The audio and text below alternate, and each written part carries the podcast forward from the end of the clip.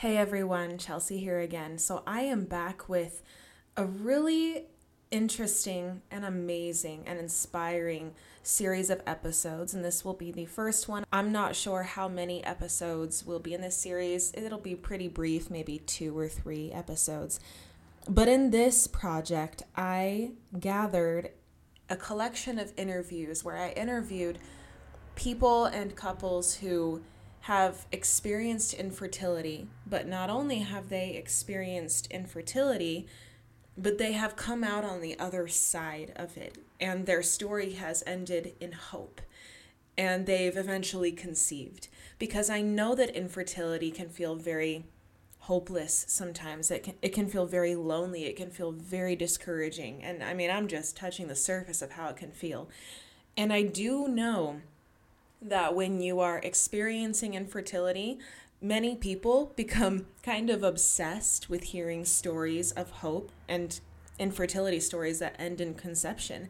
And understandably, you want to keep up the optimism and you want to continue to be motivated to try to start a biological family. So that is why I gathered these stories of hope, just to continue to give you something to push forward um, and know that there can be a light at the end of the tunnel if you are if you are experiencing infertility and I just know that these stories of hope could be a real help to some people. And in the future, I would also like to do a similar project about stories of hope, but ones that end in adoption, which is equally amazing and is just a different road and has and has its own challenges. So again, these are infertility stories that end in conception. I, I just want to have a quick disclaimer that you're going to hear some chirping in the background. That's my stupid smoke alarm. I am so sorry. It is radiating through my entire house and I am only five feet tall, and even on a chair, I can. there it is. I cannot, for the life of me, turn this thing off.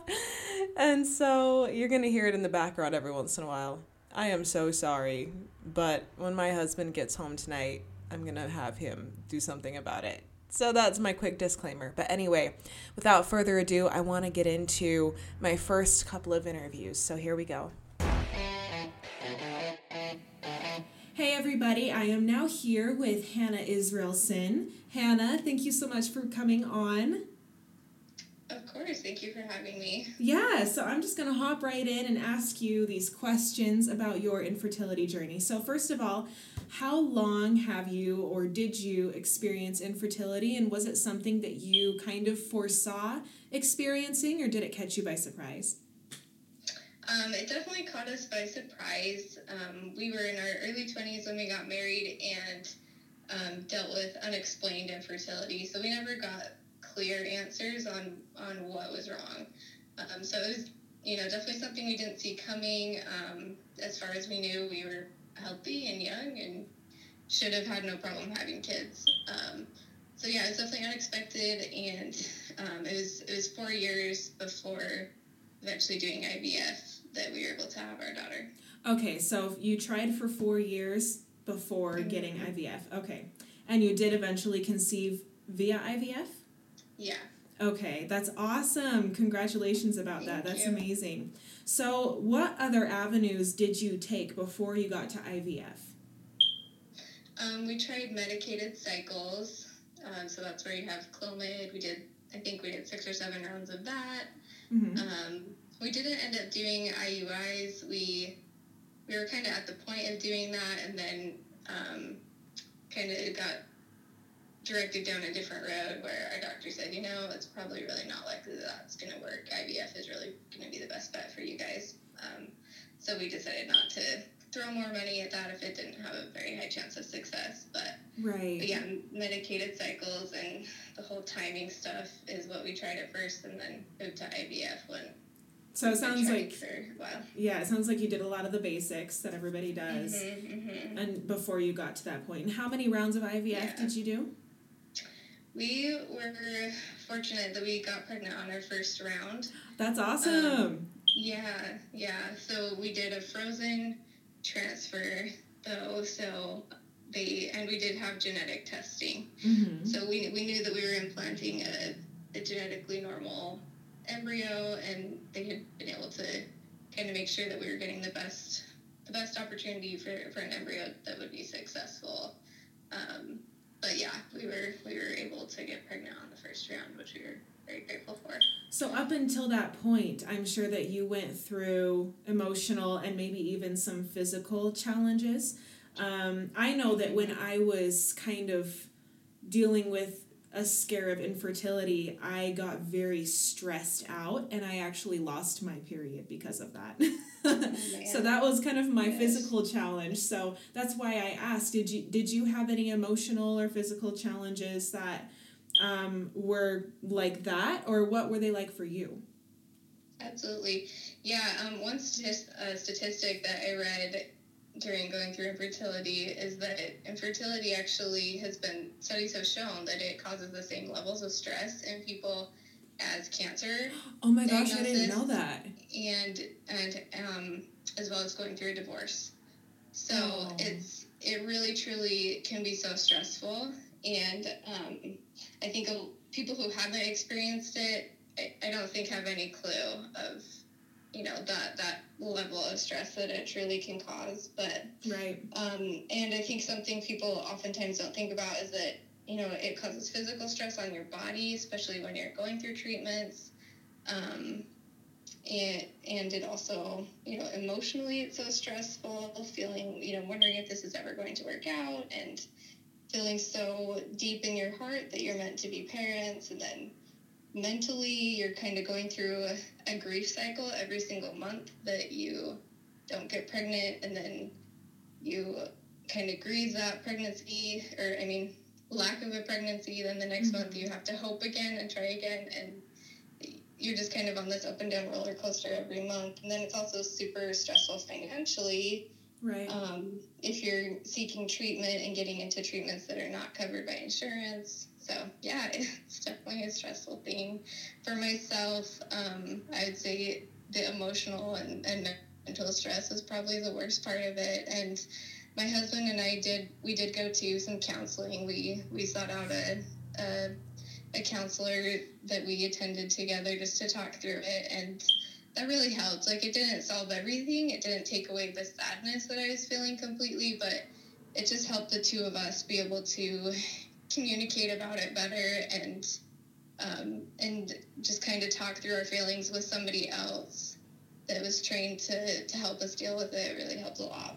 I love that you went and got counseling. I think that that's really important. And that kind of leads me to my next question. What was your support system like? And of course, including your husband, which you just mentioned, you went to counseling with him. Mm-hmm. So what what was that support system like for you? A lot of people are telling me that they actually didn't feel very supported and they kind of got some for lack of a better term like toxic positivity where yeah. it was just too much like oh it's okay everybody goes through this and it kind of just made you feel yeah, worse. Just relax.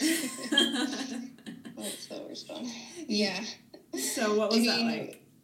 Yeah, we definitely had a mix there. There were definitely, you know, we definitely got those insensitive comments here and there. Mm-hmm. Um, but I would say overall, I feel like we we were, were really pretty supported. Um, our close families were really kind and supportive and rooting for us. And even though they didn't specifically understand, they, you know, they were hurting for us, and they could tell it was hard for us, even though they didn't always know what to say. So we appreciated that. But I would say one thing that helped me the very most it support system wise is that um, I had a youth leader in my church when I was a teenager. She had been my leader. Um, and at the time I was a teenager, she and her husband were going through infertility and had been, they struggled with that for 10 years before they were able to have their, their first child. And she still lived in the same town that I was living in at the time and things. And so I would go over to her house and cry and she would hug me and, oh, that's, and just, that's awesome you know, tell me that it's going to be okay. And it just, it helped a lot to talk through it with somebody that truly, really understood um, right. um, what it was like. And, and I know not everybody's going to have somebody in their life like that, but, but I hope people can know, like, if you're not aware of this, there are a lot of people that are really open and sharing about their infertility stories on Instagram, on blogs, um, on YouTube. Like you can find somebody that you can listen to their story and hopefully connect with and open up to yourself. Like if you don't have someone in person in your life, like there definitely are people out there that will support you and be your be your cheerleader and be your friend through this that that truly understand what it's like. And so that also leads me to another important support system. You did tell me before I hit record that you are a spiritual person. So, yeah. how did that play into your fertility journey as well? I think it definitely affects it in so many ways um, because I think one thing that maybe people struggle with more that are religious is that I guess maybe it depends on your church and what your what your beliefs are. But in my church, um, family is super emphasized, and it's all it's very often talked about like how important families are, how wonderful they are, how it's part of God's plan for us to have families. And so sometimes that that was hard to have that like emphasized all the time when I'm struggling to get that and I'm wondering right. why isn't God blessing me with having a family when that's what I want and I know that that is a good thing to desire.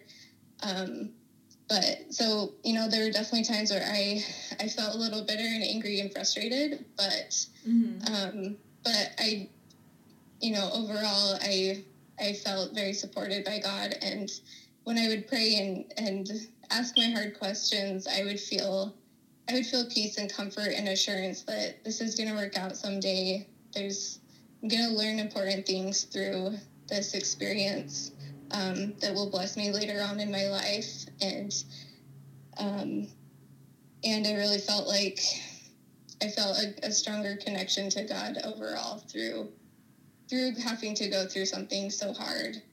Um, I came to feel like I came to know him and my and my Savior better. And in my you know in my religion, we we believe that God is a heavenly Father and that we have a heavenly Mother too. And I feel like through these experiences, I have kind of gained a stronger connection to my my own female divinity, and I've learned that you know being a woman there's kind of narratives in our society and sometimes in our in religion that your worth has in the past sometimes been determined by if you're able to have kids. Like, you know, there's so many stories right. in the Bible about women who felt like, you know, so heartbroken and, and felt that their entire worth was based on whether or not they had kids. Like, oh, yeah, Hannah, I felt that the first too. one that comes to mind for me because my name is Hannah and, you know, she went through that whole experience in the Bible. So, um, but mm-hmm. I, I really gained a, a strong witness that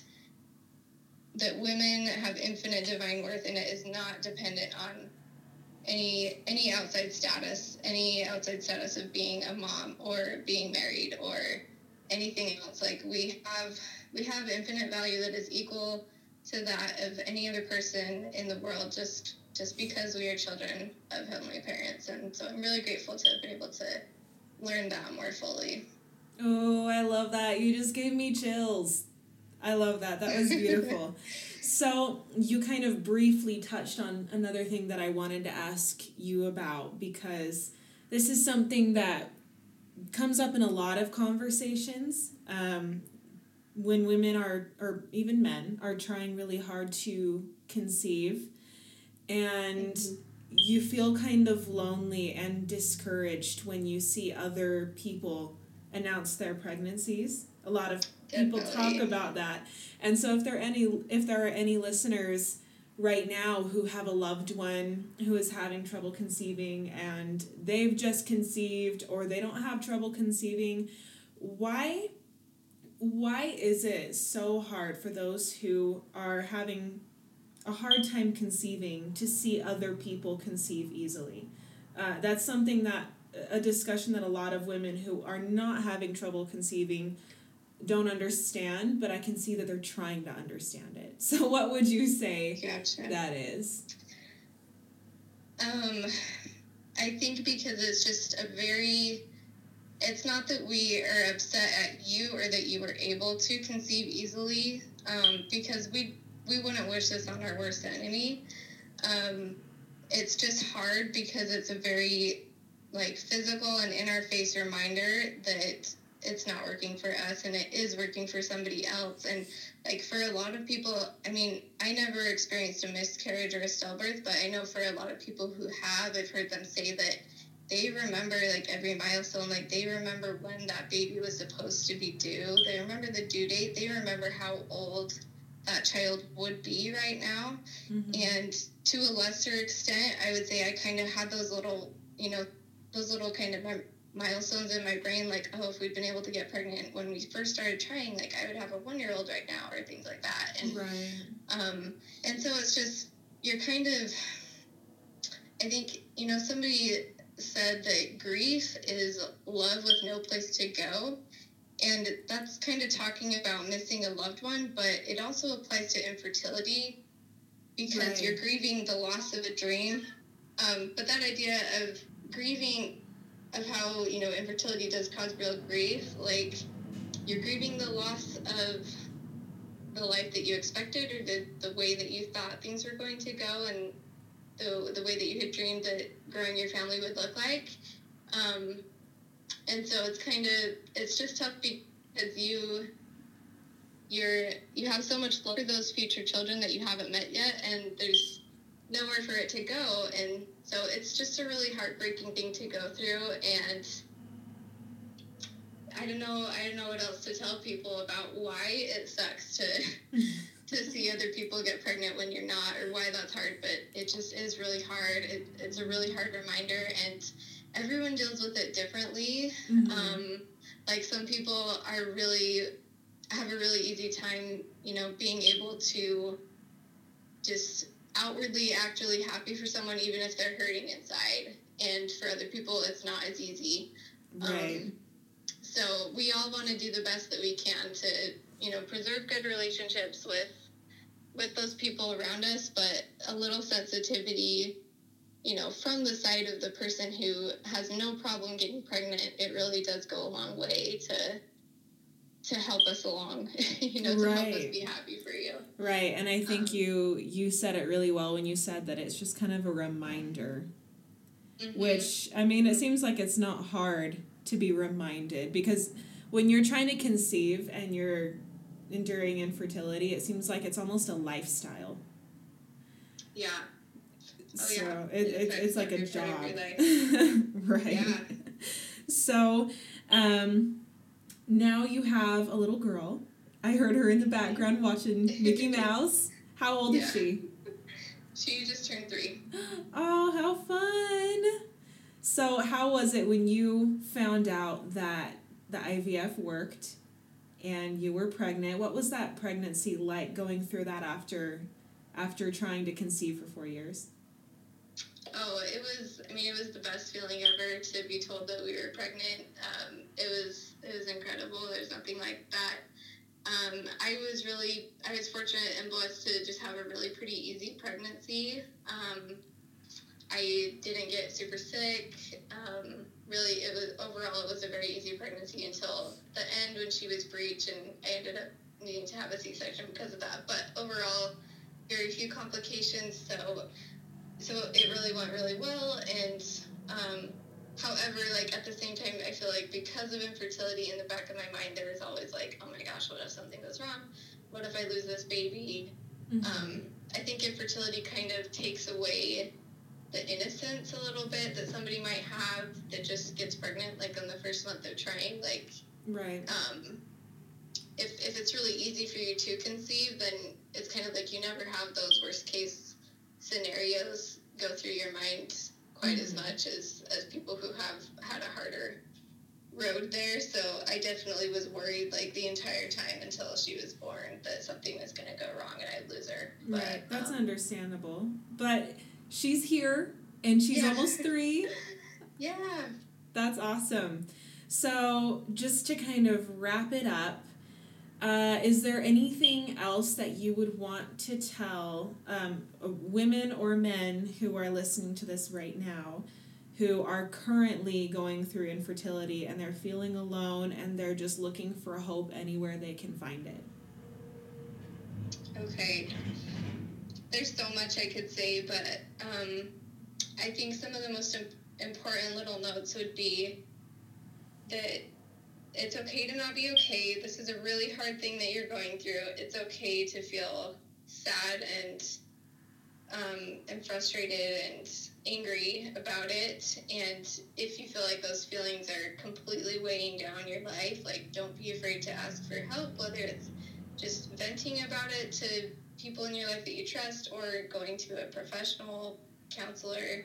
Um, I think it's also really important to set healthy boundaries. Like if there's if there are people in your life that totally don't get it and are making it really hard for you to like be mentally okay when you're around them like it's okay to limit your time around people like that Right. you know try to surround yourself with people um, that are that are going to help you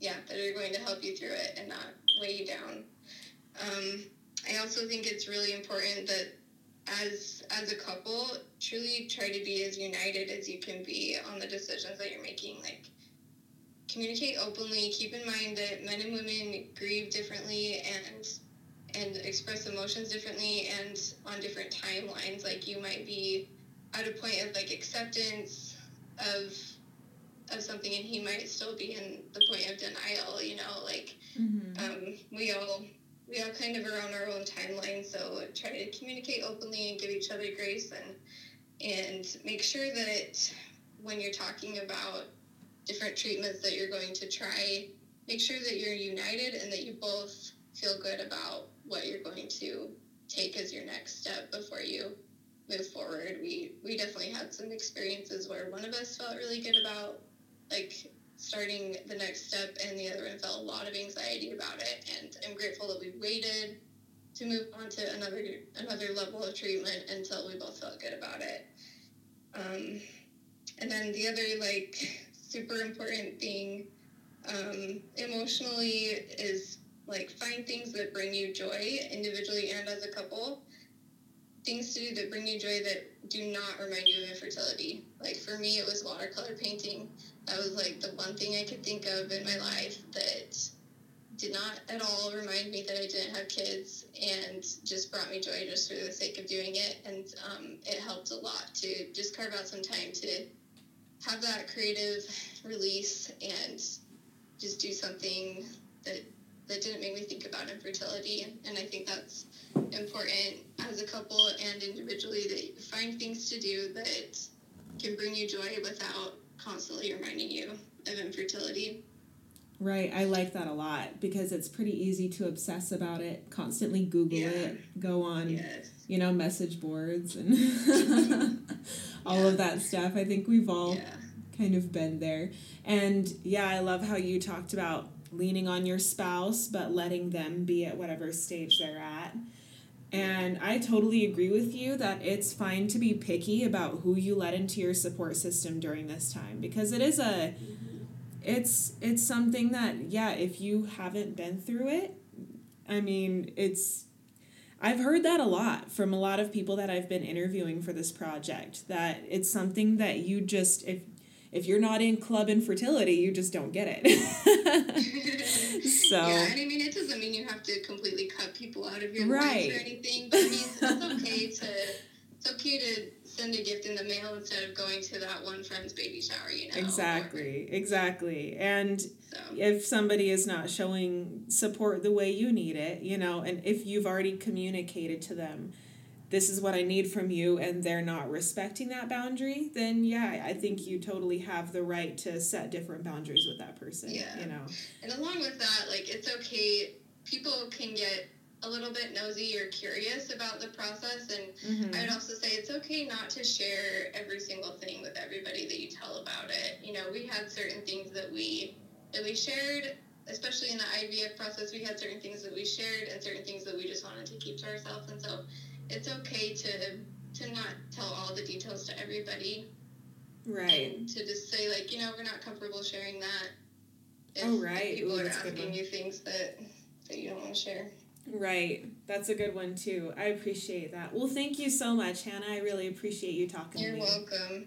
do you care if I add one more thing? Oh, please, please. One last thing would be um, with the medical side of treatment, make sure that you're being an advocate for yourself. Um, keep in mind that not every doctor is, is the right fit for everybody. And so get more than one opinion, you know, see more multiple doctors, multiple perspectives. Yes. Find the one that you feel good about that's the right fit for you. Find somebody that you connect with and, and that you can truly trust. We you know, we had an experience where we, we were pretty close to doing IVF in Utah before we moved to Arizona, but we just didn't quite feel good about it, didn't quite feel the most confident with the doctor that we were working with there. And then when we started working with our doctor in Arizona, it was just a huge difference um, in the level of professionalism and trust and confidence that we could feel in him. And we're just so grateful that we did IVF with him and not with the other doctors. So just right. You know, keep in mind, be an advocate for yourself. It's a especially for IVF, like it's a big deal. It's it's a lot to it's a lot on your body and it's um you know it's financially so much money going into it that you want to make sure that you're totally confident with the doctor that you're that you're trusting. Right, right. It's kind of like into their basket, literally. literally, it's it's kind of like dating your doctor. Like you and your spouse yeah. kind of need to go around and find a good fit because you're going to be doing some very personal things with this doctor in your in your For family. Sure. So that's a good sure. point. And they should all they all should. I mean, REs should all have um, a free consultation. So there's no reason not to try out different doctors. Right. That's a really good point. I'm glad that you added that. Is there anything else that you want to make sure you tell everybody? Um, I know that I know that any everybody I'm I'm interviewing could go on for a couple hours, but yeah, sure. It's a big subject. There's but a just, lot. Yeah, just try to. I think I think the biggest thing is just understand that this is a medical problem. It's not it's not just in your head. It's not something that you can just relax to fix. And not everyone will understand that, but just understand that what you're going through is real, it is valid, it's a medical condition. And there's so many different avenues to deal with it. Like, you know, some people will choose to adopt instead of choosing medical treatment, and that's totally fine. Um, and that's wonderful. But just, you know, keep in mind there's not like one particular thing that is just going to be a quick fix um, it's a medical issue that's going to affect affect everyday life, and it's okay to it's okay to acknowledge that and to get the help you need, whatever path that may lead you down. Thanks, Hannah. You're awesome.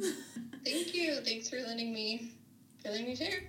All right, now I am here with Nate and. Nate did go through some infertility struggles with his wife and so I'd love to chat with you about this. And first off, just to start it all off, how long was this journey for you guys from start until you were able to conceive? How long was your infertility journey? It, it took us six years. Six years. Yep, six years. Wow. Okay, so tell me a little bit about this experience. Um, if if you feel comfortable sharing, what was the nature of the infertility? Was it? So um, my wife has PCOS. Uh huh. So essentially, she can't ovulate. Is okay. her problem, and so um, there were obviously if you can't ovulate, you can't have a kid. So mm-hmm. that that was the nature of the um, infertility. Okay. So, since she couldn't ovulate, I know that there's a couple of different things that doctors try to take you through when you when you are struggling with an ovulation. Um, what avenues did you guys try through these six years? So we we tried a bunch of IUIs, which is um, essentially taking the sperm and the egg and putting them together and putting them inside, mm-hmm. and then um, just timed intercourse things like that. Sorry, you're gonna hear my dogs. That's fine. It's real life. They like to include themselves. My dogs are in the backyard because they do the same thing. So I said I banished them to the backyard for this. my puppy here, she loves me, so it's really hard Aww. But yeah, so um, we, we did the, the timed intercourse. We tried IUIs. We Uh-huh. went through, I think, six different six different IUIs, and it just it, it never worked. So nothing, nothing ever happened. as the as the man in the relationship you have a different view from what we normally hear when it comes to infertility stories we focus so much on the women we focus on their struggles physical emotional but i mean obviously you're going through this with her too so as you you as the husband what was this like for you You know, um, in the beginning, it was well. I had the question: Is there something wrong with me too? mm-hmm Because in the beginning, we had no idea. I mean, we had I need an idea because my wife had a hard time having periods and stuff, but right. you know, it could have been me as well. So I mean, I got myself tested and all that kind of stuff, and it came back to where it wasn't me. So we, we, it was okay there. Mm-hmm. But it was just in the beginning extremely difficult to understand. Just because for me as a i will echo this as a father now. Men do not understand having a baby until they have one mm-hmm. Women have this understanding of children that men don't have until they have their own? And so in the beginning it was like oh well it didn't happen. Okay that's fine. We'll try it again. And so for the longest time i didn't really get it until probably a year maybe two years into it my wife finally just started talk really actually talking to me about it because most of the time she would just get really really upset and i wouldn't understand. She wouldn't really open up. And then she finally started to talk to me about how she was feeling that mm-hmm. as a woman she was failing. And that was something i i, I didn't even think of. Um, that was kind of the turning point when you started to feel more like you understood. yeah exactly. That um oh well hey yeah I, I i guess i get that. You you you feel like you're broken and that you can't serve your purpose as a woman. And so at that point in time i started understanding a little bit to the point of why she was getting so upset every single time. Mm-hmm. and it started dawning on me that hey this this is a journey that we may never see an end result to the, the result that we want. And so for a while it, it, it did get really tough on me to the point where i didn't even want to keep trying Mm-hmm. because the crushing negative every single time was just was hard for both of us Right. we started going to see to see the um, fertility specialists, and they helped us along the way. But it was it was still crushing every single time to see the negatives. Right. Did you feel like you could really open up about how it was crushing you as the husband, or did you feel like you had to focus completely on the wife and her pain, Um, or anything in between? Yeah. So me, I, I I keep things to myself a lot of the time, so I focused a lot on her to try to help out her. mm-hmm. but um, I think the biggest key was to, to helping us both was to figure out each other's love languages, to figure out in that time where there's absolutely nothing I could do to help her, Mm-hmm. to understand what she needed the most at that time. And to me, that's everybody has that love language, the thing that they connect with the most. And I feel like once that started happening is when together we started actually working through it. Because I, I, think that's the thing is women want to hear what you have to say. Amen. They want to hear that we're going through this too. mm-hmm. We want to know you're sad. Don't hide your emotions. Don't keep it to yourself. Tell her. Let her know. Don't blame her because it's not her fault at all. Right, and she's gonna blame herself enough. Yep. So th- that was one I told her a lot was this is not your fault. You are not broken. I love So- that. And did you feel like this experience of you two going through this together. Was this a turning point in your relationship in any way? I mean, it definitely brought us together when it um, just fighting through this together. I mean, there were times where we did fight about it because she felt like she was doing it by herself. Mm-hmm. And I that was because I was hiding my emotions. I wasn't telling her how I was feeling. Mm-hmm. And I feel like that could be a, a message to your wife or your spouse that you aren't interested. You don't care. Mm-hmm. Oh, it happened. But that's why I say open up and tell her. Let her know because she needs to know you're on the same team.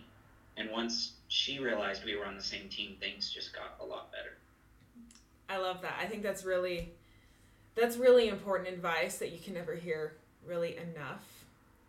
And you went through this for 6 years, right? I remember that correctly? 6 years. So, I mean, there's a lot of ups and downs and I'm sure that you've got little mini stories in that whole timeline that go along with that. So, tell me a little bit more about that journey until you finally conceived your twins. Okay, so um, we first started um, about a year into our marriage, Mm. where we were just um, just normal, trying to have a baby on our own. We realized, well, we got to go talk to somebody because things aren't happening after about six, eight months of trying just by ourselves. Mm-hmm. And so the first place we went to was her OBGYN, and then they referred us over to the fertility clinic that's here in Pleasant Grove, Utah. And we went and talked to them first, and um, it was really reassuring to go to them because they they had all these plans for us to to be able to try things to um, get to the end result that we needed. Now the biggest the biggest thing was finance. That's what everybody's telling me. Infertility is expensive. Yeah. very expensive. So they they were they were wonderful. They were like, we understand it's expensive. We're gonna do everything we possibly can to get it to where you, we try out all this stuff before we have to go to IVF, which is the one that's really expensive. So um, they were great. We went there for we got a couple IUIs there, and then we ended up having to move to Jersey.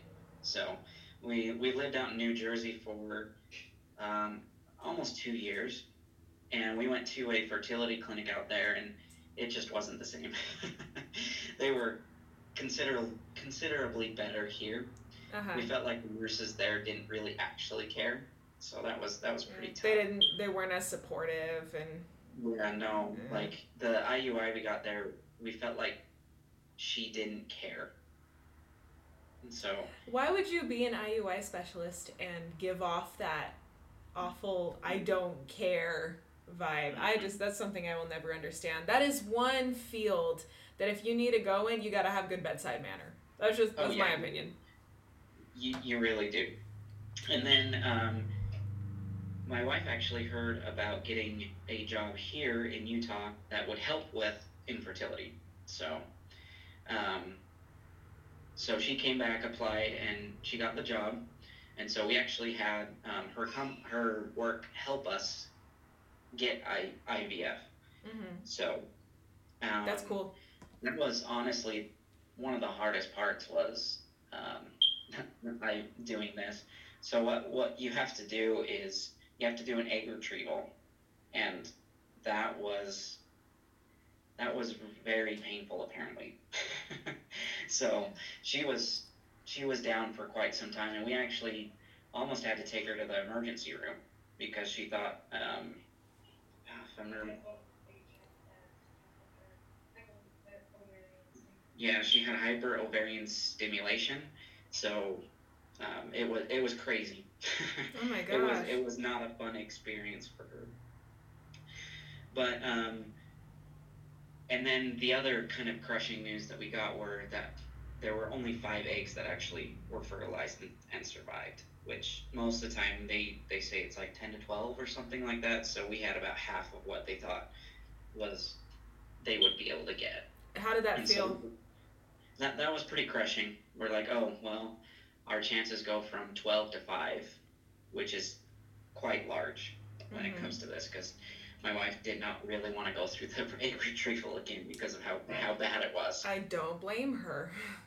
I Oh. really don't. Um, but then um, they gave us the the choice of being able to put one or two in. And so with actually putting two in, it ups the chances by about fifteen percent that they're actually going to stick. So it's it's kind of cool. The the um, let's say one egg attaches, it actually sends off hormones for the other egg to attach. Oh, that's so cool. they I didn't know like, that. help each other out uh, getting attached. So That's cool. that was that, that was pretty cool. But so we decided, you know what? Let's put put a boy and a girl in there. Let's let's do it. So they were kind of advising against that, but we're like, well, this may be the only time we'll actually be able to do this. Mm-hmm. So I think those um, couple weeks of waiting were probably the longest ever because they they put them in. We had to wait a couple weeks to actually get the blood test back Mm-hmm. to find out if we were if we, if it actually worked or not. So I think that was Oh, probably I can't some even of the imagine. longest two weeks we've ever had. I can't even So- imagine. Jeez. Just wondering and hoping and you know all this all this hard work that we've gone through and this wonderful opportunity we had with our work to actually get it taken care of. mm-hmm. and um, the we the miracle of it was it worked the first time. That is a miracle. It, it really is that that usually doesn't happen. So, um, but yeah, it they stuck the first time, and so I mean that yeah that was amazing. So, and then it, it doesn't really stop there because you, you never really feel like you're accomplished until you have them. Mm-hmm. because there were there were a couple times where we actually went to the emergency room because we felt like something was wrong. Ooh. And did you feel like you were always a little bit on edge throughout the pregnancy, both of you? So, but I mean, there was nothing more more rewarding than to watch them on that that ultrasound. It was the first time we saw them move was just oh, it was it was amazing. Did you just fall in love It- with them immediately? Oh yeah, for sure. You know what? That's what kind of everybody is telling me that um, that I'm interviewing for this project. That the journey to conception makes that first ultrasound that much sweeter, and Oh, they just completely fall in love immediately. And now, as somebody who did not conceive via any of this stuff, I I actually was able to conceive naturally after my infertility. I have to admit that that first ultrasound was special and it was beautiful and I loved it. But from what everybody is describing to me, it was nowhere near as emotional and cathartic as it was for people who experienced what you experienced. Right, I was definitely holding back tears when I saw them. I'm sure I would. I mean, I'm a It was crier, but. It was amazing. I'm not a crier either. So. Let me something. It's amazing. The journey is incredibly hard, and the only advice I really have is talk to each other. That's that would be your main thing because that's what that's what I'm asking everybody is towards the end. What is something you would tell someone who is currently dealing with infertility who's listening to this right now? And is that probably what you would say? Talk to each other. You're on the same team. Ooh, that's a good one. You're on the same team. A lot of people feel lonely and divided and misunderstood, and I think that that's something that's really important to understand. Is that Yeah, and I can definitely say that we had that. There were definitely times where we both felt like we were on a different team, where we were alone. I know for sh- there are many times she told me that she felt alone in this, and that's my advice: talk to each other. You're on the same team. Work together. I love that. So, before we wrap this up, is there anything else about your journey that you wanted to share? Um, it's definitely worth it. Keep going at it. it it's there will be a time when you want to stop, because there was definitely times we did, but it is so worth it. What Right, right. what made you push through when you wanted to stop? Um, each other, really. So we just kept, really kept each other going. I told her we can't stop. We just got to keep going. I know it's hard, but we, we can do this together. So, um, and then other times it's just like, you know, we just had that, that, that feeling that it wasn't just supposed to be us, Mm-hmm. that it was supposed to be more than just us, and that we can do it. And that there's amazing technologies today that can help us get to get to where we need to be. Oh, it's amazing. It seems like whenever you reach the end of of the road with one certain methodology, there's always another one. And there's always Oh. another one. It's crazy what is out there.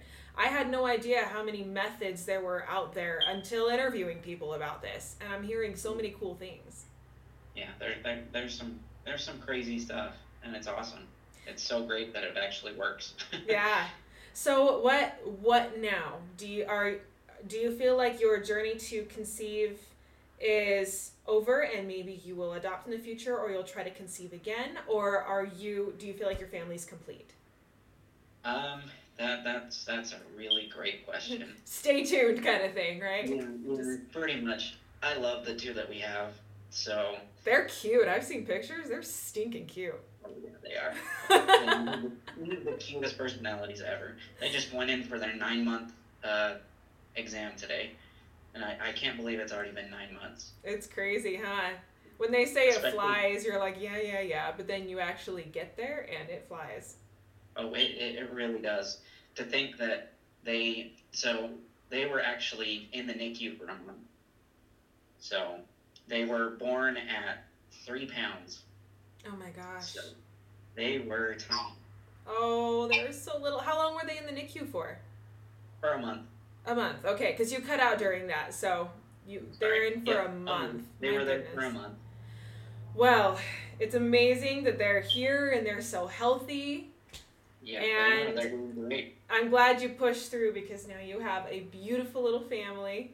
And is your wife there? I thought I heard her in the background. Nope, she's right here. Hi. I think she's willing to talk to you. sure. Hey, I'll just ask you really quick while you're there. What would you tell people who are going through it right now?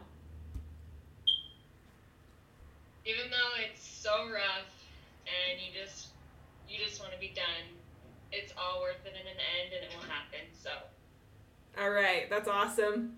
Everybody's telling me that that it's worth the struggle. So, it really so that's a wrap on these two amazing interviews. Stay tuned. We have more interviews coming up hopefully next week and I will talk to you all later. I I hope this really helped you.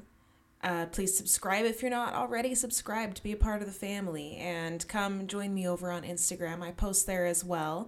Just Chelsi Goulart, C H E L S I G O U L A R T. And I'll talk to you guys later.